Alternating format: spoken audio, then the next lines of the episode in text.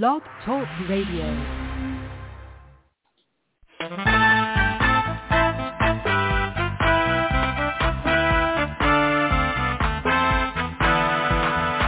There is a watchman on the wall, bringing forth the written word of God to one and all. Are you getting ready? Will you stand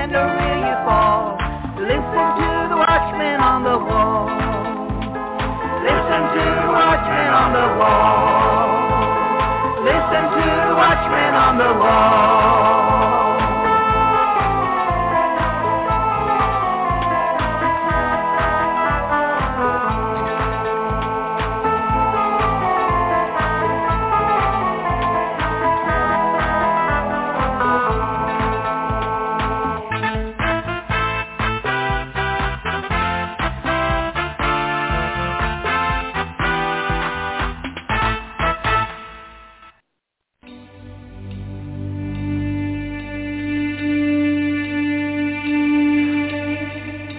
Arise and shine, for your light has come, and the glory of the Lord has risen upon you.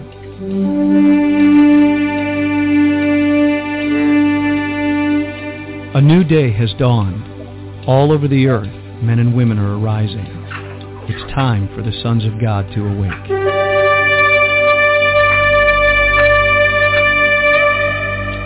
It is a day of justice, recompense, restoration, revival, and resurrection power.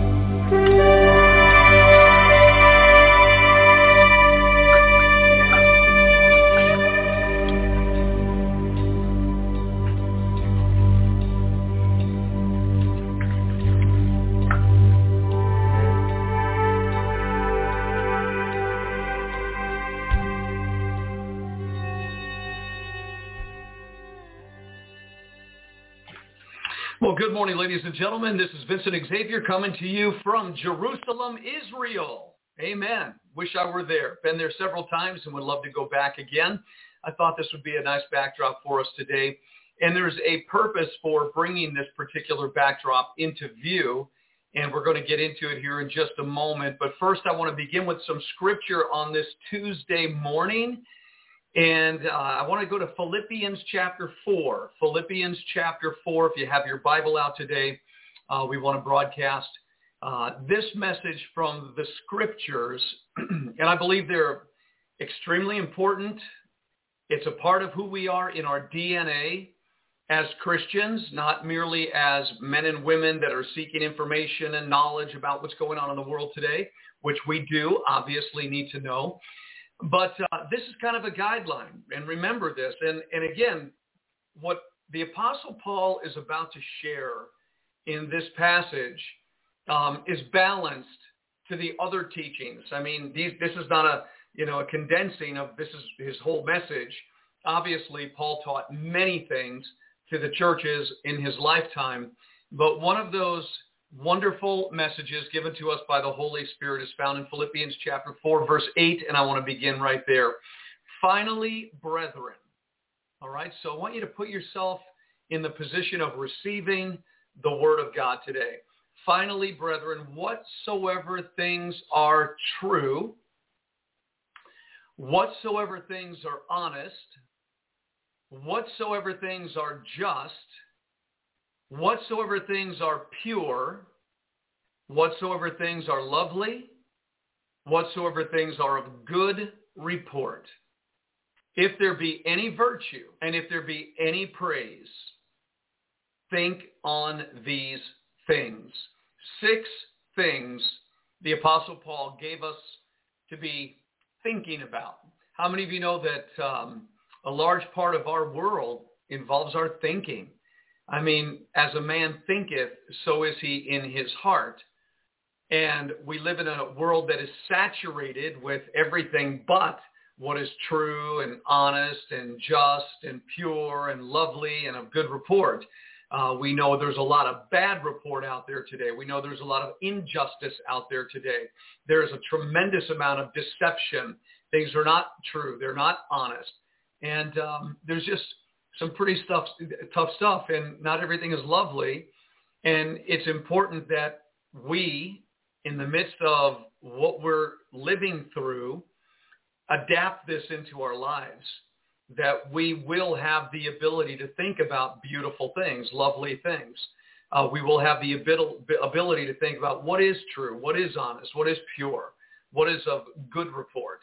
You know, what are these certain things that we could be thinking about? And um, super important. And yeah. On YouTube, the message that was five days ago. She's doing. Talk is clear. I uh, don't understand. What is that? The YouTube that you're you're doing right now. She said I saw that on YouTube, and it was. Okay.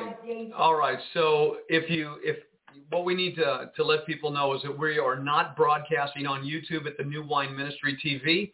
If you want to listen on YouTube, you need to go to Vincent Xavier. I'm sorry. Uh, for some reason, we were blocked on New Wine Ministry TV. We haven't been there for about a week or so. So you want to go to Vincent Xavier on YouTube if you'd like to be listening or watching on YouTube, okay? And I'll put that out there in just a little bit. Good morning to uh, my, my sisters out there, by the way, Charlotte Gotch and Cindy Messman and Brenda Torville and Melissa Fletcher. Pastor Melissa going to be here in just a, a, a little bit of time, just a few weeks down the road. So good morning to all of you. Once again, if you're wanting to view this broadcast on YouTube, the live broadcast, uh, you want to definitely get to Vincent Xavier on YouTube, and that should take you right in here. So uh, that's what we're talking about. So we just kind of launched into Philippians chapter 8, and we're looking at the, uh, the admonition of the Apostle Paul to the body of Christ. And I think it's so important to remember these things, these instructions, as we walk deeper into the moment that basically we've all been waiting for shows Israel right now. Okay, that's the proper one. Good. All right. Thank you, Miriam. God bless you. So hopefully you're watching under the uh, uh, Vincent Xavier on YouTube. So again, we'll start this over again, okay? For, for everyone tuning into the broadcast right now, remember we are broadcasting live. If you want to just listen on Blog Talk Radio, Omega Radio. And then for viewing, we are on Facebook and we are on YouTube under Vincent Xavier. And Philippians 4.8 is where we started out. For those of you be patient with me. Um, again, this is this is such a a jewel, quite frankly. This is something that you and I must gather into our hearts. Watch this. This is this is so powerful. Finally, brethren, whatsoever things are true. So what is true? What is honest? what is just, what is pure, what is lovely, and what is good report. If there be any virtue, if there be any praise, think on these things. And Paul goes on to say, those things which you have both learned and received and heard and seen in me do, and the God of peace shall be with you. The God of peace shall be with you. I want to get to one other passage, uh, one other scripture here, because this is uh, very complementary to what we just said. And it's found just above, and let's go there real quick in verse 4. Philippians chapter 4, verse 4. Rejoice in the Lord always. And again, I say rejoice. Now, the, the city that you see behind me, Jerusalem. You're seeing the Dome of the Rock. Hopefully I'm out of the way enough. And you're seeing part of the city. Uh, when Pastor Ken Wagner and I were in Jerusalem, I used to walk on the top of the walls of the old city, you know, where the watchmen would walk. It was so fun. to Get to the very top and walk around the city. And I absolutely love being in Israel. I loved being in Jerusalem. I personally felt very much at home. And I'll never forget as we were walking around uh, just doing our own thing in the city of Jerusalem when the uh, that man that gets on the loud microphone several times a day and sings that Islamic eerie sound that Barack Obama called the most beautiful sound on earth. I've heard it. It's eerie. And what the the, the uh, children of Jerusalem did, these young teenagers, I'll never forget it. About 15 of them got in a circle and they started dancing and singing over the sound of that eerie sound from the Islamic call. I will tell you, if you've ever been there, it is the creepiest, weirdest, eeriest thing you'll ever hear in your life. And they may think that's a beautiful thing, and it's not. You got to understand the tone and the vibration to that sound is just not good. But what the children of Jerusalem were doing, they were spinning in circles, dancing and uh, worshiping Yahweh, right?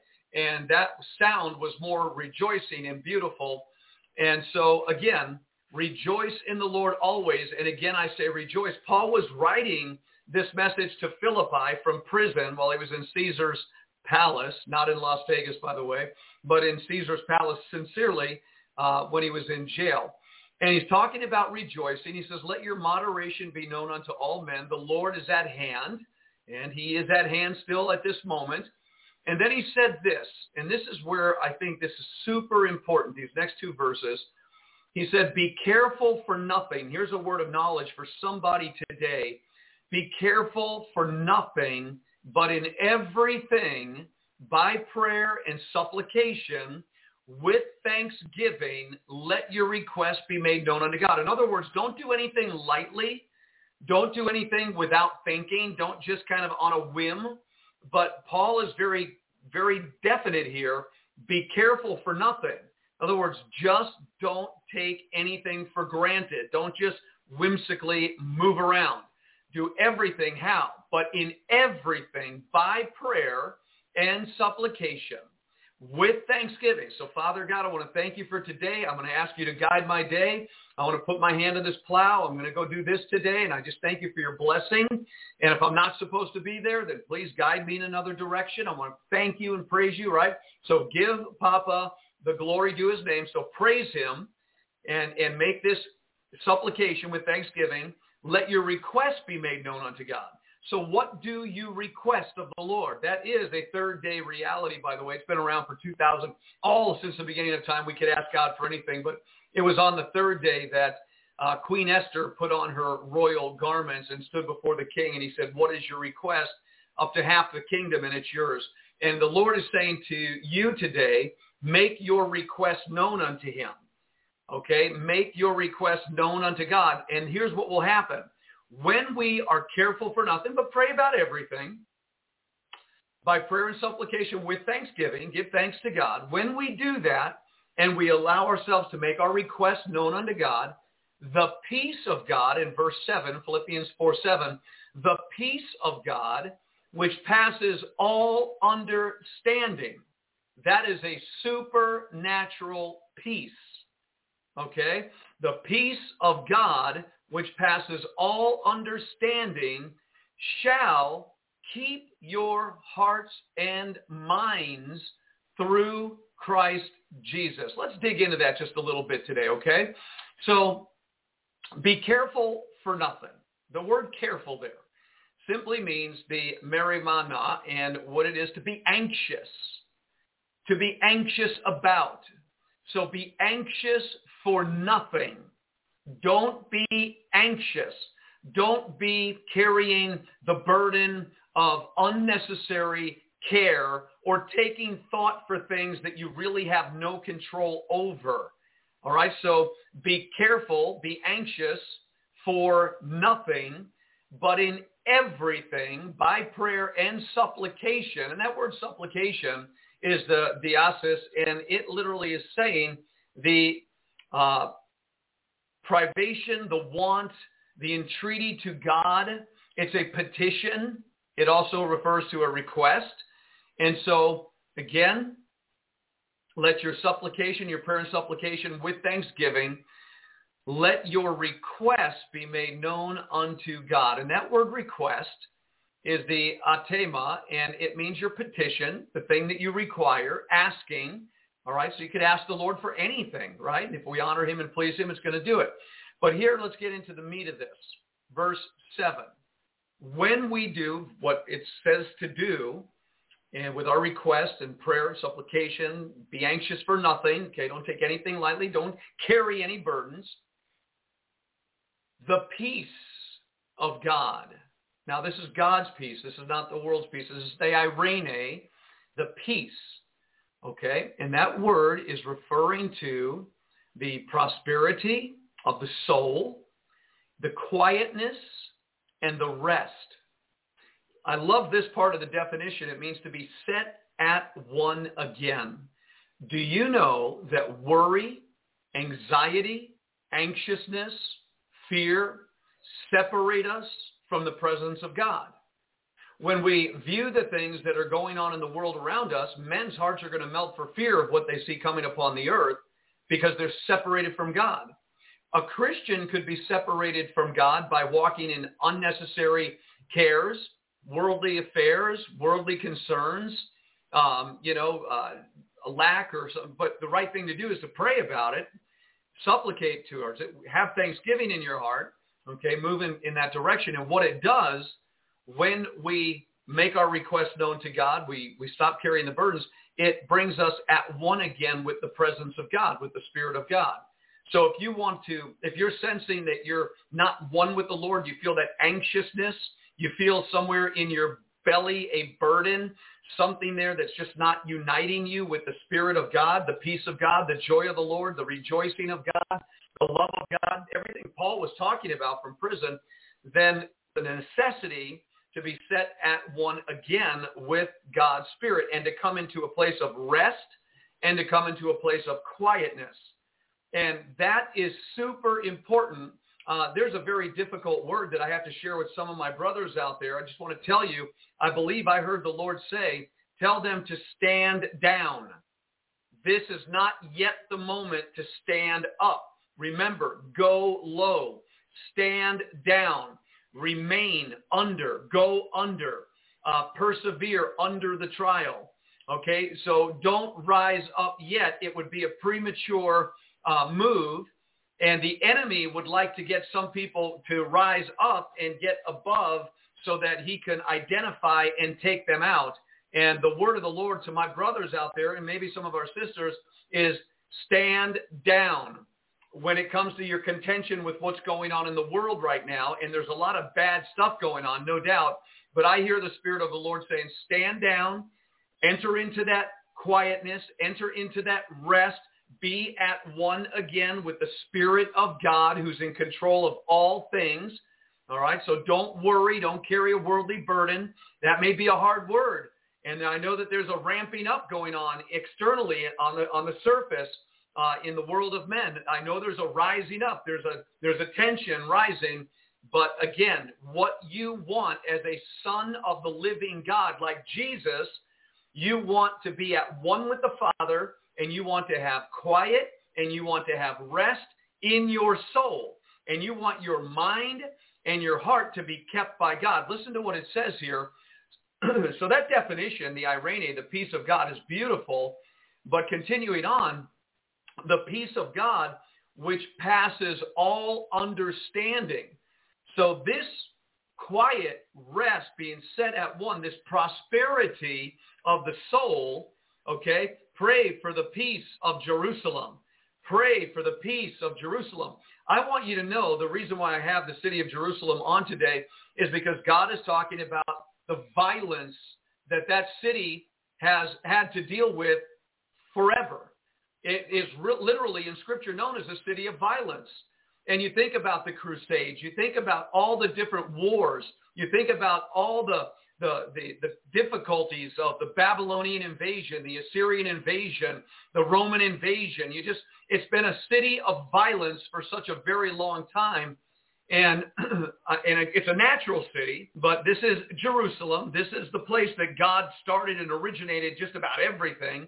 Uh, this is his you know, there's something about it that he wants, and it's not just the brick and mortar, obviously. Uh, there's something there in the economy of God that's very important to God. And again, when I was there, it does carry a presence. I've been there three times, and it's the most beautiful city to me. There's some beautiful cities out there like Italy. Okay, we need Italy on the map. Uh, love Italy, but Jerusalem, Israel. Now, here's the deal. The peace of God which passes all understanding shall keep shall keep. And that word there, keep, is the phoreo, and it means to guard, watch, to guard, protect by a military guard, to prevent hostile invasion. So hostile invasion wants to come against your heart and your mind, but the peace of God, which passes all understanding, will guard and protect by a military guard to prevent hostile invasion from entering into your heart and soul. It also means to be a watcher in advance, to mount guard as a sentinel, uh, post spies at the gate, uh, to hem in, it means to protect. And you know that we have to guard our heart, for out of it flow the issues of life. And so here we have again in verse 7. Uh, this is so important. It's why I'm spending the time going over it, going into the depths of it. I want to mine it. I want to pull out the gold in this passage because it's important because of what's coming on the earth, okay? So the peace of God, which passes all understanding, shall guard like a military garrison your hearts, and that word hearts there is the cardia, and that word actually means, and there's a lot to it actually, um, we, it, it denotes the center of all physical and spiritual life, the heart.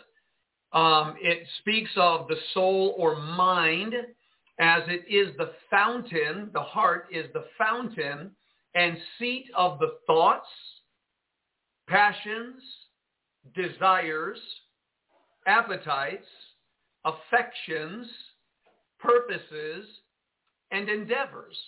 See, the heart is a pretty big deal, isn't it?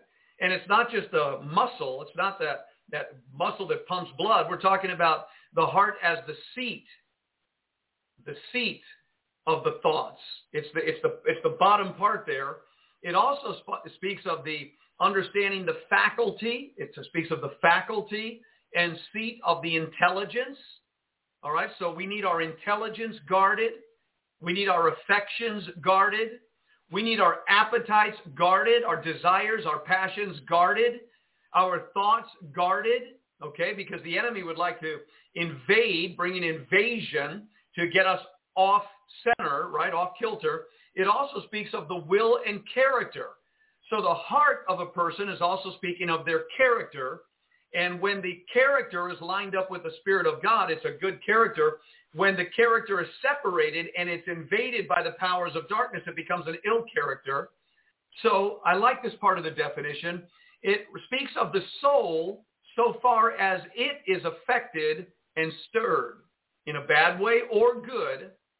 Okay, and it talks about the sensibilities again, the emotions. It talks about being the middle or the central or inmost part of anything the heart of the matter. All right, so what is this saying again?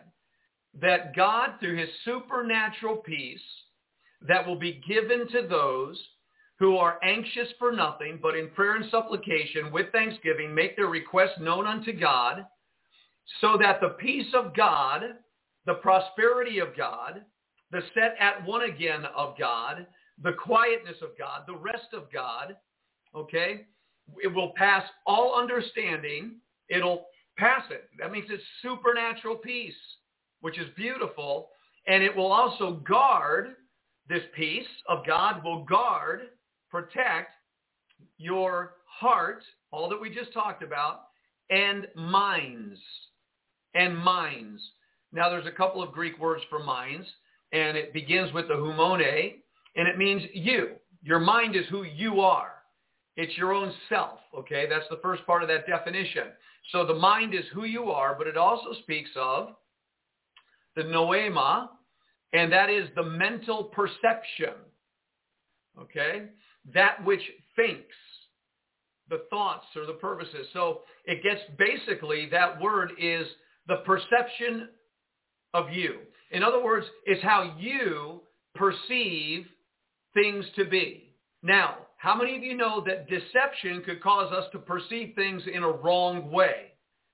However, that always comes perceiving things wrongly when we are out of balance with the Lord, when we are not at peace with God, when we are carrying burdens, when we are anxious, when we're allowing that stirring, that bubbling up of that passion, that emotion, and it's rising up and we're moving, but we're not praying. We're not supplicating. We're not requesting. Okay. We're just not there. so the mind is how you and I, how we perceive things to be.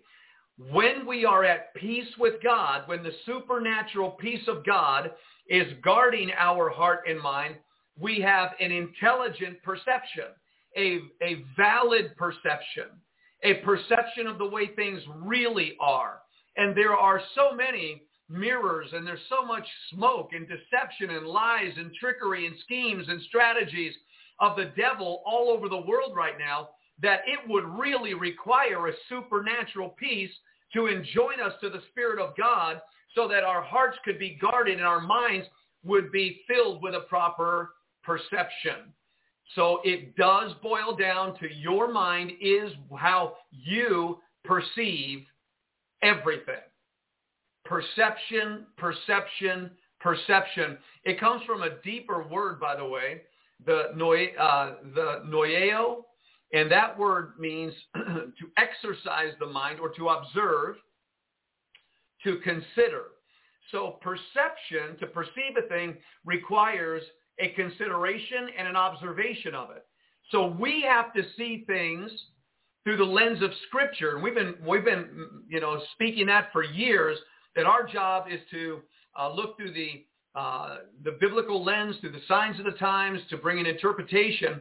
So it's through the lens of Scripture that we view things to get a proper perception of what we're doing. So we have to observe, we have to ponder, and these are all that part of the definition there. We must consider so that we can ha- we could view into things, we could peer into things, and come up with a perception, a perceiving of whatever it is, and understand it properly. So everything going on in the world, everything that we talk about, the things that we read, we have to understand the world through a biblical perspective. A biblical perspective. It's the safest place to be. And when we have these scriptures, like we're looking at right now, when we're looking at a scripture that tells us that we can have the supernatural peace of God to guard our hearts and minds through Christ Jesus, that's the way we want to walk through this moment in time. We do not want to walk through this moment of time in fear. And thank God that so many things that are going on in this world are hid from our hearts and minds. Because when they send out a video of some violent act and, and we view that video, that violence, it is having an impact on our mind. We are viewing the violence and how we respond to that violence is the key to everything. And if we're not having biblical responses, then we could be taken over, separated. Our heart goes into emotional overdrive and our passions, appetites, and all these things begin to drive us rather than we walking in peace with God because it is his supernatural peace. How do we get his supernatural peace again? Being anxious for nothing, but in prayer and supplication with thanksgiving, making our request known unto God. And the peace of God, which passes understanding, shall guard your heart and mind so that you won't get off into things that we don't need to be getting off to. Now, does that mean that we ignore looking at end time Bible prophecy? Absolutely not. That would be an imbalance of Scripture.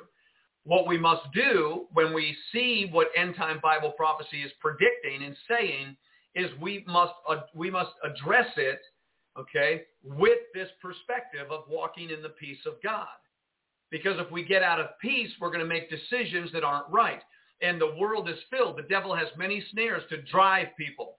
Go back to the Egyptian empire, and it was all about slave masters driving them, you know, driving those slaves, driving those slaves, driving those slaves. And, and the enemy is a slave master. He's a slave driver. And he wants this whole world under his whip. He's, he, believe me, people that worship Satan and Lucifer, they're under the whip.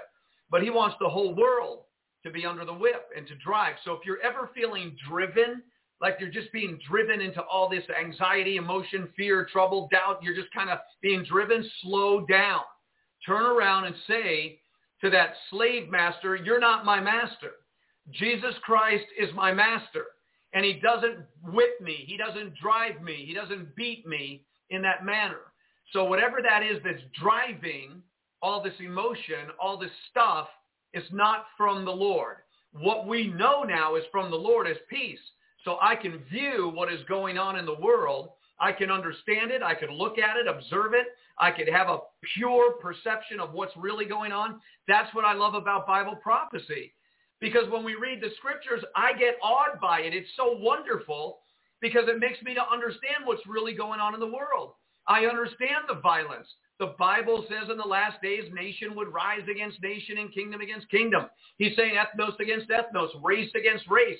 We understand that hatred is coming and violence is coming. And so I can't hide from that. I may view it, but I have to understand the view and then not let it drive me into fear or concern. I have to step back and say, thank you, Father God, for the hedge of protection that you put over my life and my family and my church and my friends and everybody I care and love. Thank you for your divine protection. Thank you for your guard over my life and over the life of our church and our family.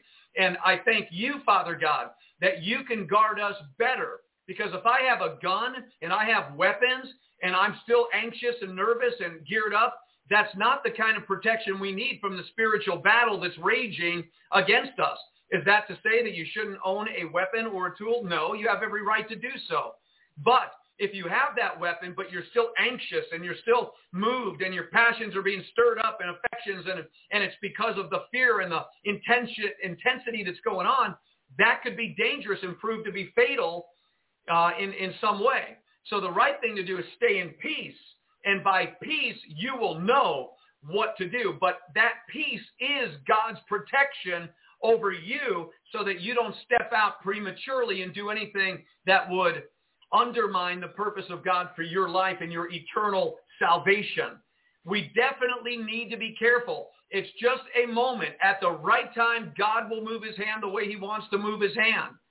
So just be careful. We love Bible prophecy. We step back. We understand what's going on in the world today. And there is a lot. There's so much we can't even keep up with it any longer. We just can't keep up with it. And, you know, I'm just determining in my heart, I'm not going to go back into the vaccinations. I'm there are thousands of people talking about it. You make your decision.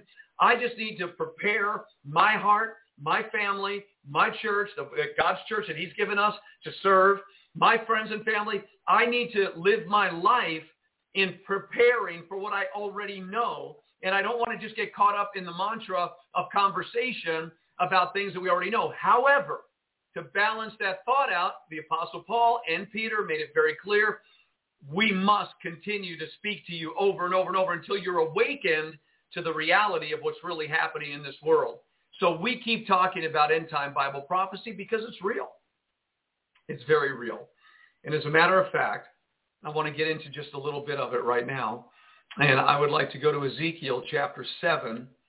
Ezekiel chapter 7.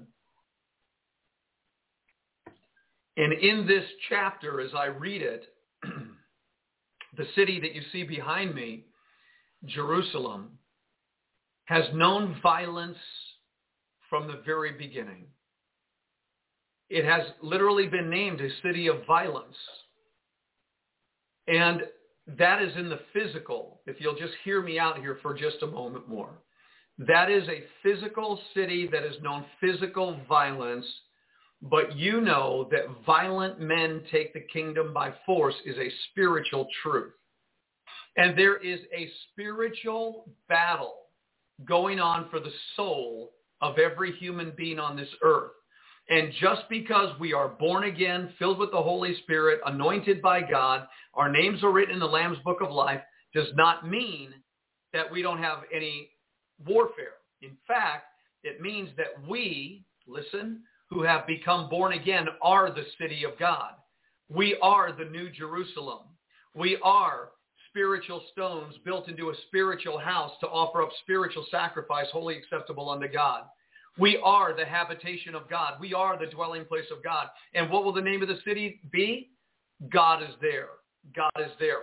we are the city. So in the spirit realm, the warfare, the violence that the enemy is going to release and already has to some degree released violence through demonic warfare against our soul, against our mind, against our hearts, what we just were talking about, there is a massive level of violence being released by the demonic against the city of God. Not the Jerusalem you see behind me, but the Jerusalem that is before me, those that I am looking at all over the world, whoever believes and has become a spiritual stone in that spiritual city. Okay? You are the city of Jerusalem. You are the city of God in the spirit. And the violence against you is the spiritual warfare. And how does it work? Well, by manifestations of physical events, spiritual demonic forces work through those to strike fear in the heart of people. Or the devil labors in the realm of so many different tactics, so many different tactics.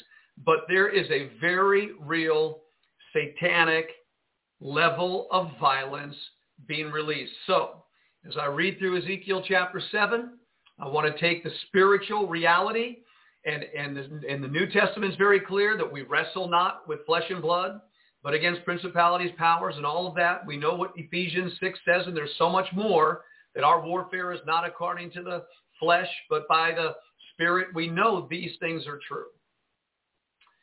So, Ezekiel 7.1. Here's just one of the events that happened to Jerusalem. Moreover, the word of the Lord came unto me, saying, Also, thou son of man, thus saith the Lord God unto the land of Israel, an end, the end is come upon the four corners of the land. That means the entirety of the land was coming to an end. It's coming to an end. Verse 3, now is the end come upon you, and I will send my anger upon you, and will judge you according to your ways, and will recompense upon you all your abominations. Now listen, the natural city of Jerusalem, or the land of Israel, God was sending his anger. It was physical, but it was God's spirit, so he sends his anger, which was the Babylonians at that time. That's God's anger was going to be released through the Babylonians in the book of Ezekiel. In the spirit realm, there is much that we call Christianity. There's a tremendous amount of activity. There are people all over the world. And yet, there's, there, there's much that God is going to judge because judgment begins in the house of God. So much is ready in the Christendom that has been somewhat organized and constructed mainly by the workmanship of man's hands. Uh, you could build a lot of things in the name of God, but it doesn't, it doesn't measure to what he's after. Remember this, please. Every true spiritual minister of God that is a builder in the house of God or in the city of God will build the people up into the fullness of the stature of Jesus Christ. Don't ever forget that, okay? A minister of God does not, you know, build a church on a corner and say, I've done the Lord's work. No, the minister of God builds up the church in the people. The people are the spiritual stones. They are the material.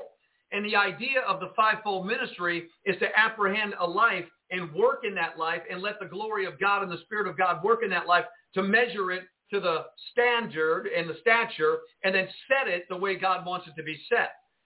That's true ministry. Everything else besides that is secondary at best. Much of it doesn't even matter, quite frankly. Um, and, and I hate to sound critical or mean, but let's be very clear about what this New Testament is all about.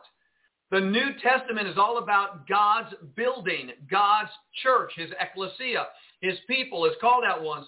And it's very clear that God has set a ministry to the believers, to the called out ones, to work in their lives, to raise them up, to make them to become like Jesus. Now, we don't do that. The Spirit working through that ministry does it, whether it's apostolic anointing, prophetic anointing, pastoral anointing, teaching anointing, evangelistic anointing. These are gifts. These are special anointings, just like when people were building the tabernacle of Moses or the tabernacle of David or the house that Solomon built, there were always those men and women that the anointing would come on so that they would have a special skill to build that house. Well, there's a special anointing in the fivefold ministry of the apostle, prophet, evangelist, pastor, and teacher that is helpful to the growth and the building up of the body of Christ. And so it's just a gift of God. That workman in the days of Solomon's temple, he may have been a skilled carpenter, but when the anointing came, that anointing took that skill and brought it to the exact measure that God wanted. There was an exact pattern of that temple. And the exact pattern of the end time temple of God is Christ, Jesus, Yeshua, the Messiah. He is the pattern son. He is the exact pattern of what your life and my life are to be built into and to become. So it would require anointed builders to cause that to come to pass. I could be a skilled orator. I could be a motivational speaker. I could be something of a very organized person that could run a business and be a president and a CEO and manage and micromanage and, and have skill and make it. But that is nothing in comparison to the anointed builder that is able to bring a person's life, their soul, their heart, their mind, their spirit, in their character into Christ and to measure them to Christ, not less than Christ, measure them to Christ. Now that is the work of God. Everything else in Christendom, television ministries, big churches, uh, all the stuff that you can imagine, which I'm not saying is bad in and of itself, but if it doesn't produce what God is looking for in the building up of his house is useless. And so what's going to happen, an end is coming. An end to everything that we know as Christianity, organization, structure, outward form. You know, it looks good. It's, it's wonderful. It's, it's, a, it's an effective machine. But if it's not producing, Christ likeness in the life of the believers, then it's falling short of the purpose and it's going to come to an end. It's going to fail to produce what God is after. And you, and you don't have to look far in scripture to know what God is after. God is looking for a habitation. He's looking for a temple, a building, something that he will indwell forever. He sent the Holy Spirit to operate through the, the ministry to bring a people into that habitation. You see, to me, that is the will of God. That is the most incredible reality of God. God wants his dwelling place. God wants his habitation. God wants to fill this earth once again with the image of himself. He created man in his image and likeness. He wants that image and likeness restored in the earth. So whatever is not being measured to Christ or growing up into Christ likeness is no longer useful to the master. So what he's going to allow in these last days is what we're reading in Ezekiel chapter 7. He's going to bring an end to all the unfruitful structures connected to what we call Christianity today. And that's going to come through persecution and tribulation. And the great tribulation is not against the world as much as it is against everything called God. And so the pressure that God's going to allow to come against the everything called the church, all that pressure is going to destroy what is not really of him. And people who are not really of him that have gone to church their whole life, this pressure is going to squeeze that into reality. It is the wheat and the tares growing together. See, God is going to use this time to separate what's real from what is not real. And you know and I know that the wheat and the chaff, they look exactly alike until you get to that place.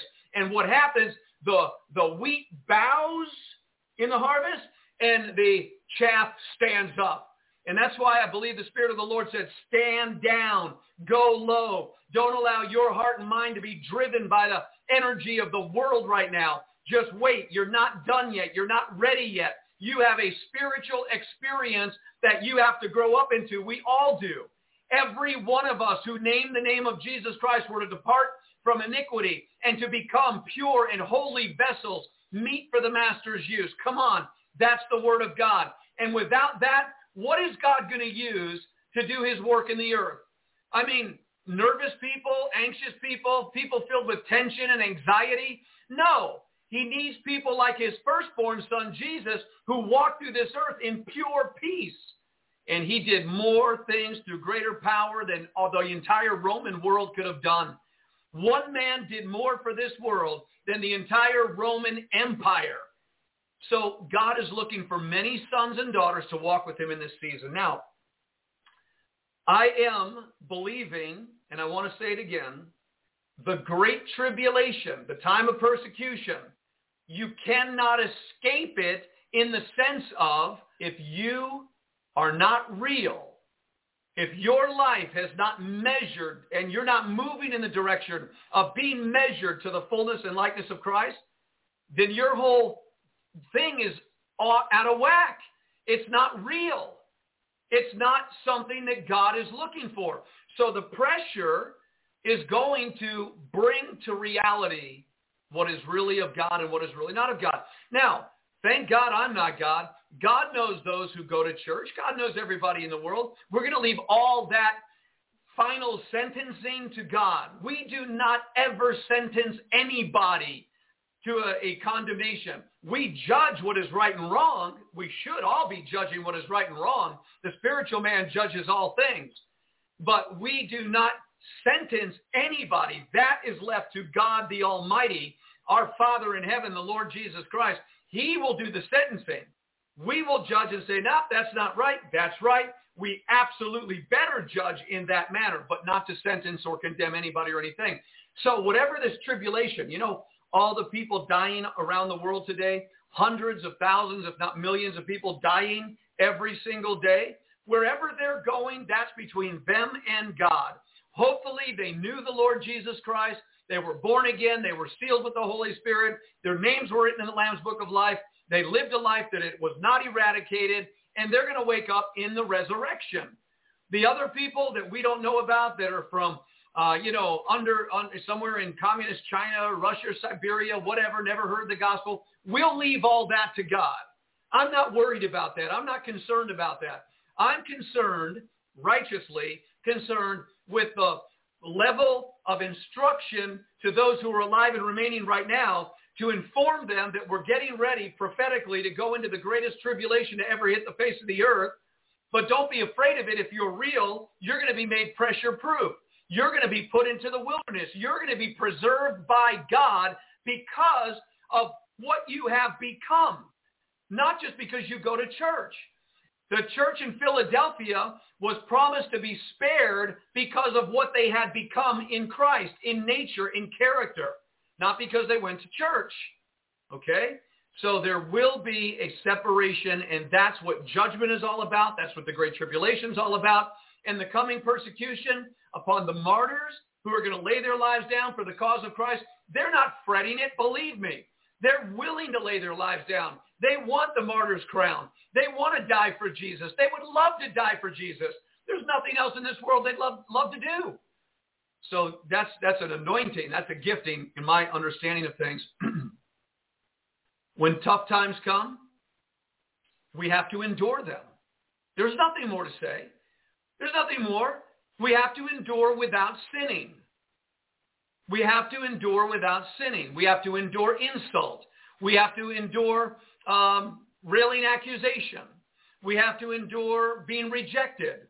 We have to endure uh, being disrespected, dishonored, uh, not not understood. Uh, uh we have to endure um, a neighbor's anger. We have to endure a friend's betrayal. We have to endure everything. You see, and all the little things that we've had to go through up to this point were allowed by God to get us trained up in how we're going to respond when the big stuff comes. And quite frankly, I think that we haven't done a very good job altogether. Now, I'm not judging you in that area. I don't really know you. But I, when I observe my own conduct at times, when I'm being faced with certain things, I have responded wrongly too many times.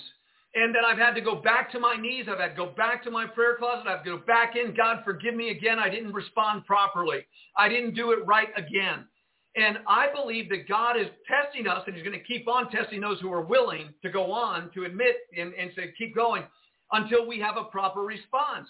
And I believe that when we have a proper response that's rooted in the nature and character of Christ, then we're going to be useful to the Lord as we walk through the end time great tribulation. And not until. Not until. And if we don't get it right, if we don't get through these things that we have to face and endure, uh, we are vulnerable. We are very vulnerable to become a part of the majority of believers that are going into the Great Tribulation who are going to wash their robes in the blood of the Lamb. Uh, so that means there's going to be some intense persecution like we don't ever want to know. But there will be a saving grace because we won't deny Jesus Christ. But folks, I'd rather go into the wilderness. I'd rather be one of the 144,000. I'd rather be going into the Church of Philadelphia divine protection realm. I, I don't want to experience what people have experienced for their faith in Christ. I can go back to the Inquisition when they were stretching their body out of joint. I, we don't even want to remember what was happening to brothers and sisters in the Roman Colosseums and what they have had to experience and go through and the violence and all the horrible things that people have had to endure. And we say, well, I don't want to go through that. I don't want to see my, my children persecuted before me, my spouse persecuted before me. I don't want to see these things. I don't want to experience this level of masochism that the Nazis did to the Jewish people. I don't want it to happen. Well, we've got to get going with our growth in Christ. Now, an end is coming. And it's not an end to the righteous remnant those remaining ones who are going on in the eternal purpose of God. Keep going. It's an end of everything called Christianity that is not measuring. It's the lukewarm gospel. It's the watered down gospel. It's the crossless gospel. It is the gospel that is feel good. Give me money. It is the gospel that teaches us that grace allows us to be ungodly rather than what it really says. Grace teaches us that we should be godly in this present life. So there's something wrong with the doctrine that produces something that no longer represents the purpose of God that God's about to wipe out. And it's been a fascinating thing to see if you've ever known the true gospel and the price that was paid to save our souls and the call to pick up our cross and die to self and put to death the deeds of the flesh and put off the old man, put on the new man another gift of God, a work of the Holy Spirit. So we never say, I did it with my hands.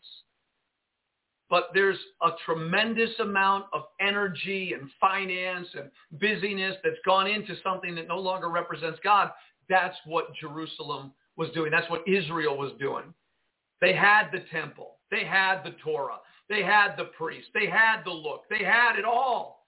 But it no longer represented the mind of God because the people's hearts were far from the Lord. And he destroyed that land of Israel. And I believe the United States of America will be destroyed as well physically. But the greater warfare, the violence, the end is to everything we call Christianity. And either the people in the mega churches or even the small churches, whoever capitulates to the enemy, they may be uh, governed by the government and they will only say what the government allows them to say, and they will only portray what the government wants them to portray for the idea of sucking people into it. But again, it no longer represents the mind of God of bringing the church to the highest heights of holiness. It is something totally other than that. So that is going to be destroyed. It says in verse 3 again of Ezekiel chapter 7, now is the end come upon you. I will send my anger upon you. I believe the Lord is foretelling us again. He's going to send his anger upon this nation and upon the church within this nation, the Laodicean church age, and will judge you according to your ways and will recompense upon you all your abominations. Wow. I would think that the whole church, beginning with the man behind the pulpit and everybody hearing right now, would be humbled and we would fear the word of the Lord, we would have a healthy fear of God and fall to our knees and say, Lord God Almighty, whatever is going on in my life that does not represent your purpose, and your cause, I repent. I turn away. I want to know what it is.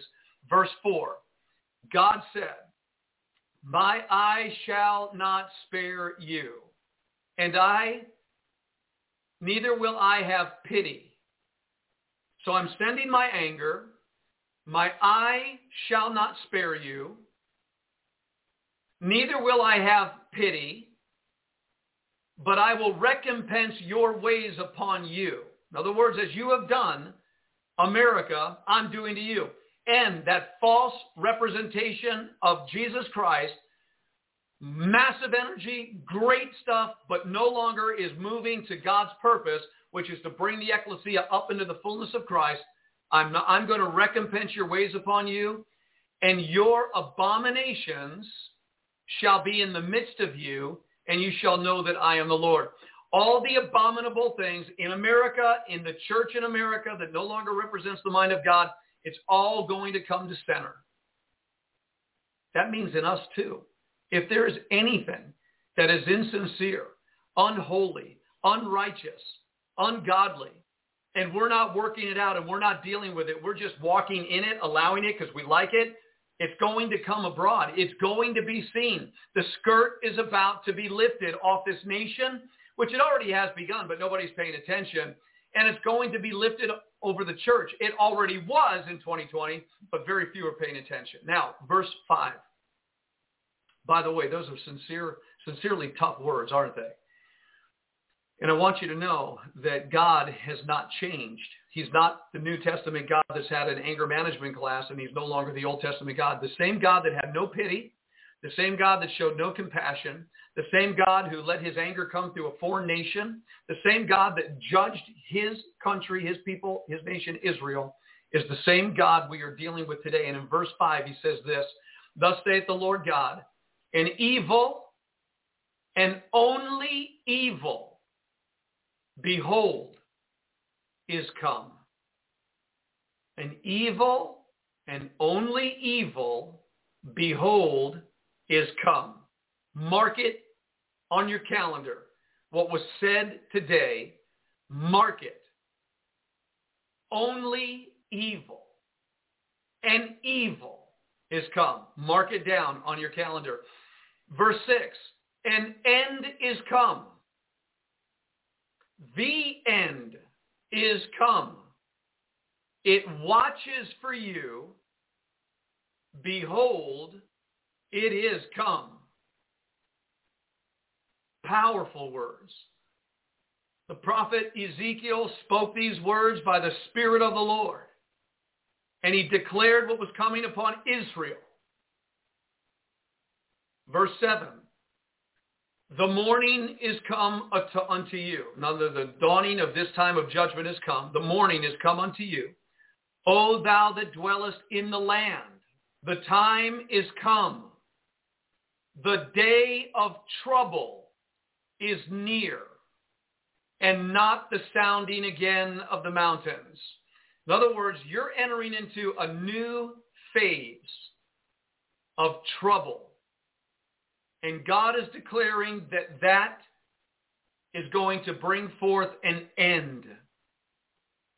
An end. There's an evil coming to bring an end. It's all coming to an end. And if you read your Bible, you know in Revelation 18, Jeremiah 50, 51, and in many other places, God has brought economies to a grinding halt.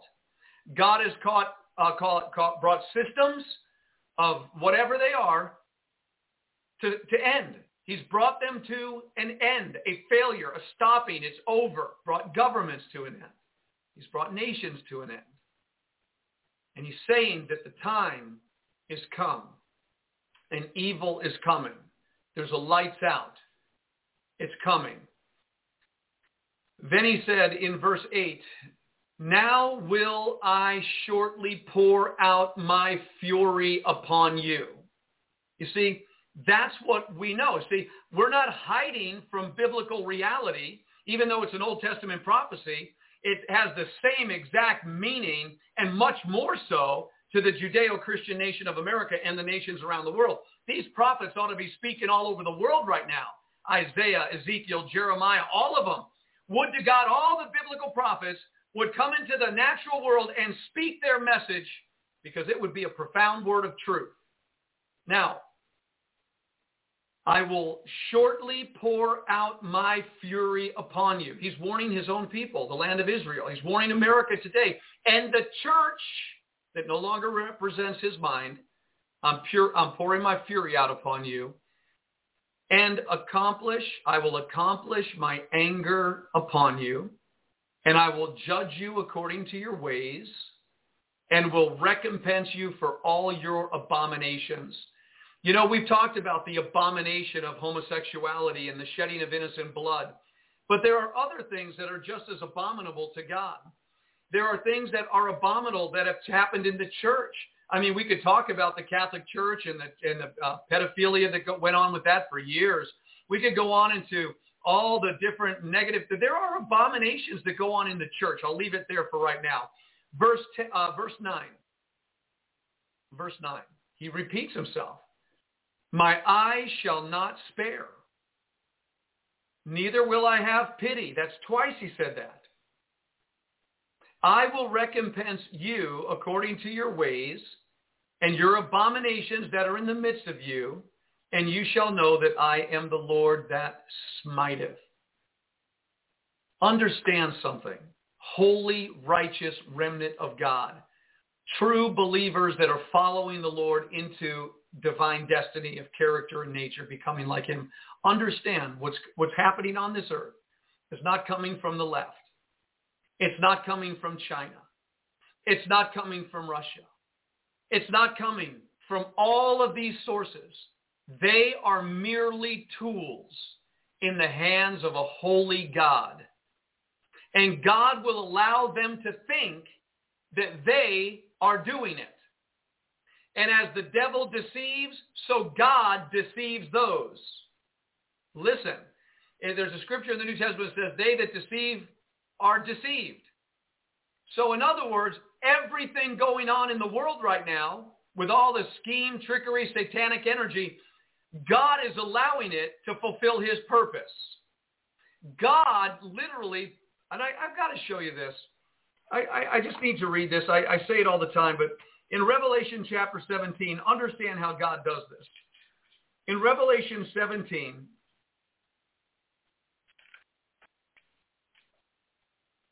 in verse ooh, 16, okay, verse 16. Um, it's a little bit out of context what we're talking about, but there's a point. And the ten horns which you saw upon the beast, these shall hate the whore, shall make her desolate and naked, and shall eat her flesh and burn her with fire. Wow, that's the beast, right?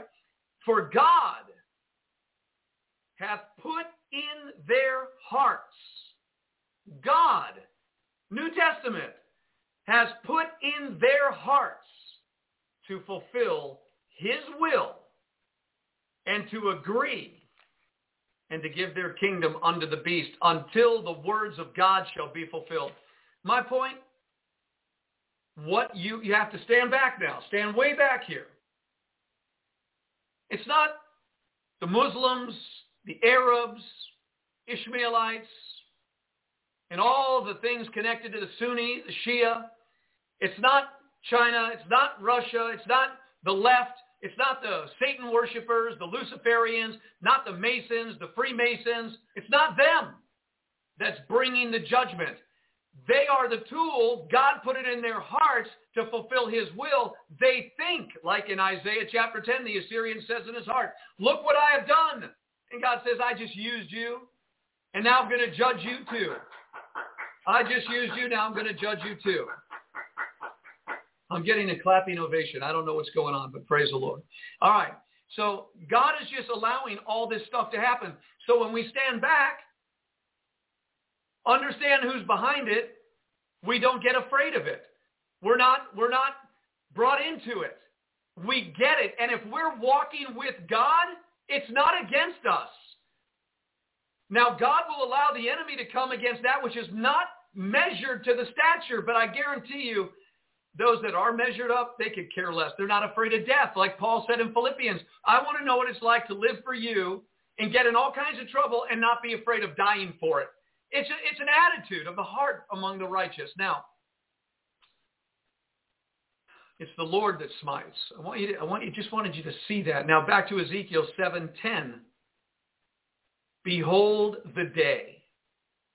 Behold, it is come. The morning is gone forth. In other words, the dawning of this, this time of judgment is come. The morning is gone forth. The rod has blossomed. Pride has budded. You know, very interesting as we're, as we're looking at two objects of God's wrath. Number one, the entirety of the world system controlled by the beast, right? Man's rebellion. It's going to get hit. Then the thing we call the church, which is organizational structure, uh, huge energy that is put into it, but it no longer represents what God's intention is. Okay? Um, God desires the salvation of souls in truth. And the salvation of a soul is not just going to heaven. However, there is a, a reality to that. It's beautiful. But remember, when the church and all of its structure and all of its business and all of its stuff isn't bringing the people up to the fullness, it's coming under judgment. And we're going to leave that to God as well. Now, verse 11. this is where we're kind of wanting to go here today. Violence is risen up into a rod of wickedness. Violence is risen up into a rod of wickedness. So the violence that is coming is in the rod. And remember what God said in Isaiah 10? Let me just read it to you real quick. Just for those of you that don't know this part of the scriptures, Isaiah chapter 10, and I'll just read it briefly because it's so important to understand. It's, it's, it's, that's what we're seeking. We are seeking to understand God and how things are working, right? So in Isaiah chapter 10, I'm just going to read in verse 1. Woe unto them that decree unrighteous decrees and that write grievousness which they have prescribed. Uh, Washington, D.C. has done that in mass, and all have that have written into law things that offend God. Woe unto you, right? All right, and then it talks about in uh, verse 4, where without me they shall bow down under the prisoners, they shall fall under the slain. For all this, his anger is not turned away, but his hand is stretched out still. Listen carefully to verse 5, Isaiah 10:5. O Assyrian, the rod of my anger. Now, what did we just read in Ezekiel 7:10? Or verse 11, 7:11. Violence is risen up into a rod of wickedness. Now, what is that rod? O Assyrian, the rod of my anger. And the staff in their hand, so the Assyrian has a staff, a weapon, in their hand is my indignation. So again, God was going to work through the Assyrian. They were the rod of his anger. They carried a weapon, and it was God's indignation against who? Against his own people. Going back to verse 11, violence has risen up into a rod. That means God is getting ready to send an enemy of wickedness. None of them shall remain. Uh-oh, those to whom it's appointed, not, they are not going to remain. Nor of their multitude, nor of any of theirs. Neither shall there be wailing for them. Something's going to wipe out a lot of people. That's what's coming. Let's put it in simple tones. Something of God's anger and indignation is going to be handled by a slayer. Remember we, let, we read that last week. He puts his sword into the hand of a slayer, which was the king of Babylon. So he's saying in verse 12, the time has come. Let's go on to the next verse. The time has come. The day draws near. Let not the buyer rejoice, nor the seller mourn, for wrath is upon all the multitude thereof, except the righteous remnant. The wrath of God was not on his righteous remnant. It was upon the thing Israel was boasting. We have the temple, we have the Torah, we have the priesthood, we have the king, we have all of that. But it was no longer producing the fruit that God was after. But the righteous remnant continued to produce, and they were spared. They were spared. Now, verse 13. You know, listen, Google, Facebook, United Nations, global elite, God's about to look at you. But he's also going to use evil to judge his people first. That's biblical. I can find it. I can show you. Revelation 16. How after the tribulation, God pours out his wrath upon the beast and the system and the kingdom and Babylon and all of it is destroyed. So God's going to allow these tools of evil to serve his purpose. Okay? Even in judging Christianity today and Israel today that has rejected the good news. Now watch this. Verse 12, the time has come, the day draws near, let not the buyer rejoice. Okay, verse 13, for the seller shall not return to that which is sold, although they were yet alive. For the vision is touching the whole multitude thereof, which shall not return, neither shall any strengthen himself in the iniquity of his life. Okay? So this is upon all. And remember what it said earlier? Only of Job, Daniel, and, man, Job, Daniel, and Noah. If these three were in the land, he said they would only save themselves by their righteousness. That's keep that in mind. It's by the righteousness that you have received through Jesus Christ that's where that really is. If it's the true righteousness of God that brings us into God's eternal purpose, you have hope here, okay? The rest of the land, no hope. Zero. All the production, zero. Now, verse 14, they have blown the trumpet. We've blown a trumpet for a long time, and you've been hearing the trumpet. Even to make all ready, but none goes to the battle for my wrath is upon all the multitudes. You know why people are not responding to the trumpet blast and the warning that is going out, faithfully going out, day after day, all over the world, warning, warning, warning, trumpet, trumpet, trumpet, get ready, get ready, get ready. And no one's going out, especially the lukewarm church, is because God's wrath is on it. They can't. I will cast you into a sick bed and you will not be able to respond. Okay? That's in Revelation. So the church, the thing that is counterfeit really to the purposes of God and no longer producing what God is after, they cannot respond to the true message of God because God's wrath is on it. You hear it? It's there. It's in the Word. God forbid that's on our lives.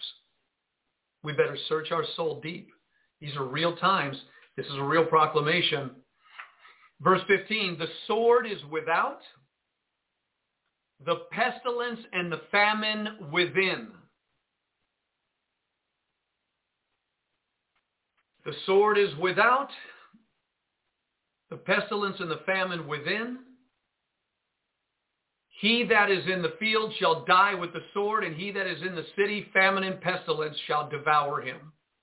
Now we're getting into the, the, the real nitty gritty here verse 16. It says, but they that escape of them shall escape. So watch this. Those that escaped, okay? They shall be on the mountains like doves of the valleys, all of them mourning, every one for his iniquity. So those that are spared, those that, those that escape the judgment, they're mourning like the, morning, the, the, the doves of the valley for his iniquity, all hands, so they're not in a good place, in other words. We're not talking about the righteous remnant here. Even those that escape that are going to find themselves in a position of inward turmoil that's, that's horrible. But all hands, verse 17, shall be feeble, and all knees shall be weak as water. Now, Israel, you Jewish people, Israeli people, you cannot, you cannot ignore the scripture. This happened to your city. This happened to your land in the natural world. And you know that your history is connected to this. So don't get upset about it. Just accept the fact that they Get born again. Come into Jesus. Let the Spirit take you into wonderful places and become real. But everything that's not, you know and I know, God is calling for an end of it. He's calling for an end. Now, all hands shall be feeble, all knees shall be weak as water. They shall also gird themselves with sackcloth, and horror shall cover them. So their escape did not produce the beautiful place where God's going to be nourishing his people for three and a half years. It says, horror shall cover them, and shame shall be upon all faces, and baldness upon all their heads. It reminds me of the preppers. They're going to basically be in the caves and the underground bunkers. They're going to escape the, the total wrath, but horror is going to hit them. Shame is going to fill them because they're going to be naked to their true reality, their inward condition before a holy God. So that's not really an escape. Then he says in verse 19, they shall cast their silver in the streets, and their gold shall be removed. Their silver and their gold shall not be able to deliver them in the day of the wrath of the Lord. They shall not satisfy their souls, neither fill their bowels, because it is the stumbling block of their iniquity. So all of that was to say to the people that don't get killed in this judgment, whose hearts were still not right with the Lord. Their gold's not going to save them. Their silver's not going to save them. They're going to have horror and shame. They're not going to be satisfied because the wrath of the Lord is on their lives. That's not a salvation. I don't want to be a survivor of the Holocaust and then suffer in some place it's not God ordained. I don't want to be separate from the presence of God. Do you? Now let me ask you a question. Let me just ask you a quick question. We started this broadcast by reading in Philippians 4. Finally, brethren, whatsoever is true, whatsoever is honest, whatsoever is just, whatsoever is pure, whatsoever is lovely, whatsoever is of good report, if there be any virtue, if there be any praise, think on these things. We started with, be anxious for nothing, but by prayer and supplication with thanksgiving, let your request be made known unto God, and the peace of God shall, shall keep or guard or garrison or watch your heart, your mind. The peace of God which passes understanding, the supernatural peace of God will be on you. Now we shifted it to read the reality of what's coming. Should we not have read this so that we could just be in Philippians 4? Or do we read Philippians 4, receive the weight of it, let it take root in us, and then when we see what's coming, which is truth and reality, we respond to it with peace. That's the key. That's the mystery. That's the mystery. You have to know when your spirit is being stirred up, drummed up, agitated, fearful, something happening. You have, you have to know, and you have to know at that moment you're outside, you're separated from what God has for you. So the word peace meant the eirene to be set at one again. So rather than continuing in the realm of mass hysteria, panic, intensity, stirring up, come back into peace with God. Even when you know these things are real, rest with him. Continue to work out your salvation with fear and trembling. Pick up your cross. Do what is right. Serve the Lord. Honor the king. Love your brethren. Serve the body of Christ. And God will take care of the rest. His supernatural peace. You, don't, you won't have the horror you won't have the shame. You're going to be in some place in the joy of the Lord being taken care of during the great tribulation if we do it the right way.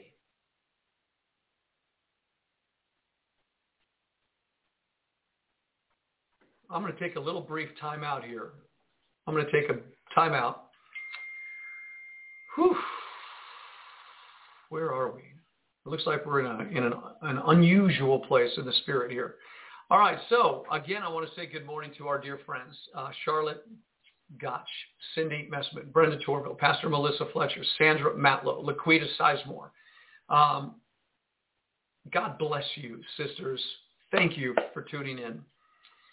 Uh, Laquita said, God has had me meditating on Philippians 4 and 2 Peter 4, 1, 4 to 11, along with 1 Corinthians 13. These scriptures are so powerful, just everything and confirmation. Amen for that.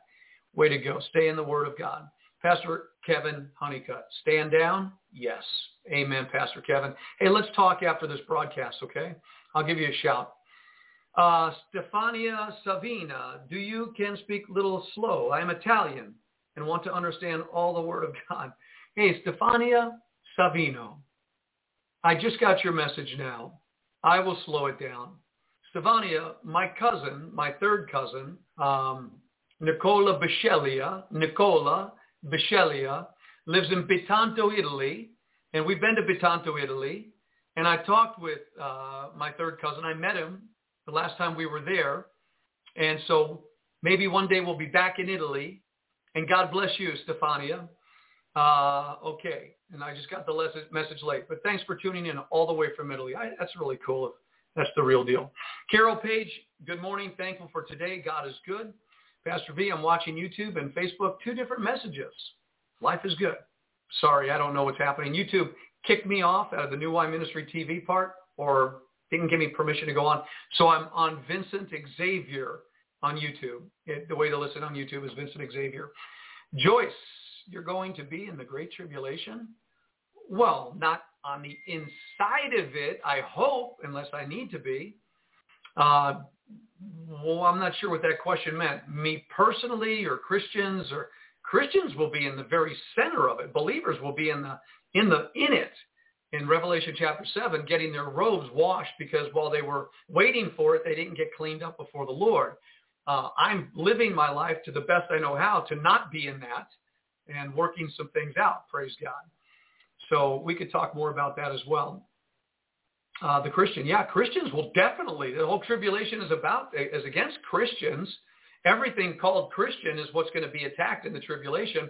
And then Revelation chapter 7, the untold multitude of believers are in the great tribulation and they're washing their robes in the blood of the Lamb because they come out of great tribulation having washed their robes in the blood of the Lamb.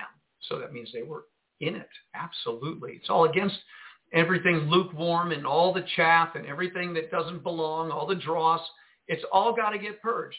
And God's going to use the Great Tribulation to do that. So I think we're down to our last moment here, and I have not much more to say. I pray that this message was a blessing to you, a blessing to you. No, the second three and a half years, listen, the only thing I know about the Great Tribulation is there's three and a half years. Everything else preceding that is the beginning of sorrows. Um, and too many people, in my opinion, have tried to formulate a seven-year tribulation period. Uh, I think that they're just mixing God's word with an idea out of Daniel, one verse, one verse, and they're putting it together in a certain way. The reality is beginning of sorrows, which has already begun all over the world it will lead to the three and a half year great tribulation spoken of in scripture very clearly. And uh, that three and a half year great tribulation, there will be the saints of God in that great tribulation uh, that are washing their robes. In other words, they're going to be saved, literally, as they journey through it. It's in your Bible. We'll look through it again. Maybe a great Bible study we can have. Um, with that being said, I think we're good. Got lots of our friends on Blog Talk Radio. Nice to see everybody out there. Uh, you're welcome, Joyce. Great questions. You asked the best questions. Jerusalem. Oh, Jerusalem, Jerusalem. How I would have gathered you together as a hen does her chicks and brought you into my arms. But you would not. So much in the world today I could hear the Father's heart saying, oh, America, America, how I would have gathered you together. I'd have stood right in the midst of you, but you would not.